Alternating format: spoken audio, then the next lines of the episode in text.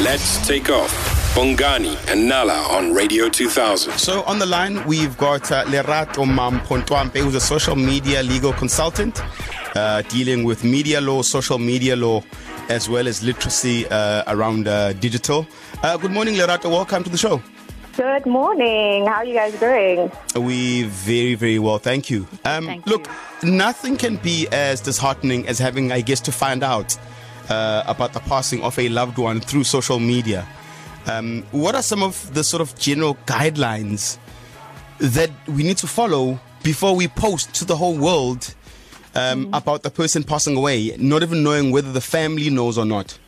Yeah, I think we all have a, a, legal and moral responsibility not to cause harm, which includes not violating the rights of others, specifically um, the right to human dignity and the right to privacy. So it is important never to post anything before the deceased family has been notified uh, or has had a chance to post something first. So we, we just have to have a little respect for the deceased family and those that are uh, affected by the death. And unfortunately, we live in a world where where there is a need to be first. We don't care who it hurts. We don't care who it destroys. We just want to be first. So I think we just need to exercise care and consideration in matters that involve the private lives and concerns of individuals, even if those individuals are public figures. I mean, there are ways where, you know, we can still uh, break the news without mentioning the identity of, of, of the person or even confirming the, the the cause of death when the family doesn't know. You know, in this situation, there was no need for, for the person's name to be announced or the video to be circulating. Um, you know, there was a way that you could, you could have, there could have been a headline that says prominent rapper's fiance has died in a fatal incident, more details to follow, you know, or a body of a 22 year old was found in Cape Town. No, like there are certain ways that you can do it without um, invading or infringing, um, you know, the privacy of the family. Yeah, and I mean, I, I want to know from you: Do you think uh, enough is being done to educate people on how to handle the, the, the dissemination of news on social media platforms? Because mm-hmm. it seems as though people actually don't know. Yeah, no, people definitely don't know, and I think that um, there are people who are trying to, you know, to do that work. I do that work as well. I try to do and educate people as much as I can, but unfortunately, because everybody has a smartphone, everybody thinks they're a journalist, but they actually don't understand that, you know, journalists have to to act a certain way, and there's a certain code that they have to adhere to in reporting the news. And unfortunately, on social media, you just think, ah, I want to be the first. I want to be breaking news. I want to be relevant. My post needs to be first. You know, it needs to be the trending one because I know this type of, of information. And there are legal implications that flow from that, um, especially if somebody is working at a hospital or, for example, the police officers.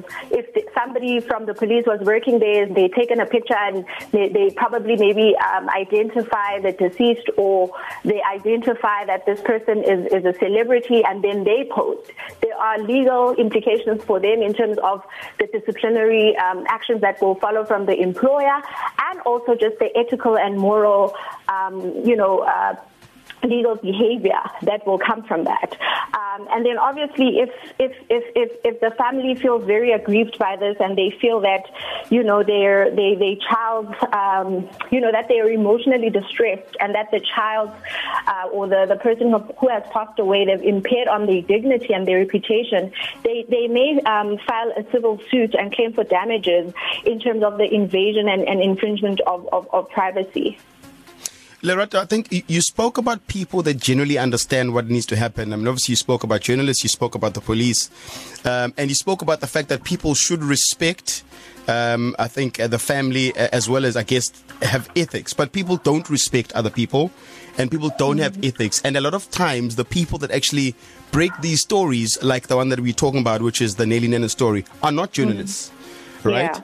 So, how, how practical is it for me as Ubongani to really get arrested? I mean, I know we say there's a law and you can get sued, mm. but guys, mm. how practical is it? I'm at home and I and I tweet your picture and say whatever I want about you, how do you then get hold of me? You know, I, I don't know. Is it practical? I know we have all these laws, but how Yeah. practical is it for you to actually arrest me uh, and, and, and take me to task? So, I mean, the law is evolving, and there are more and more legislations that are coming in place where um, certain things like this you can be identified. I mean, as soon as you have a, a social media platform, you have logged in with some sort of personal information. You've used maybe your cell phone number, your email address, and it can be traced back to you and even the devices. So there are laws in place, and unfortunately, it's just the implementation and obviously the resources in trying to find the perpetrators of these people who actually post these things. So, um, you know, in cases like this, we definitely have to work together with government and some of these institutions that actually find this.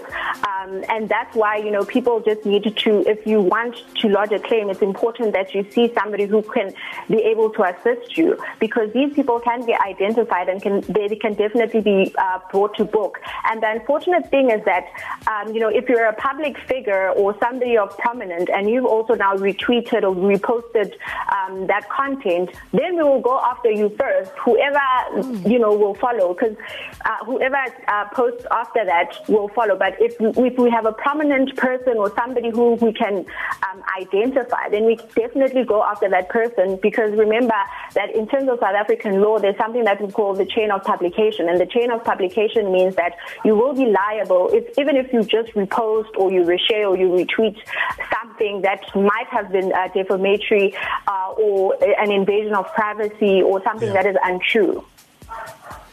Um, Lerato, in Yes. wrapping, I see a story. It comes through on, on WhatsApp. I'm not a journalist.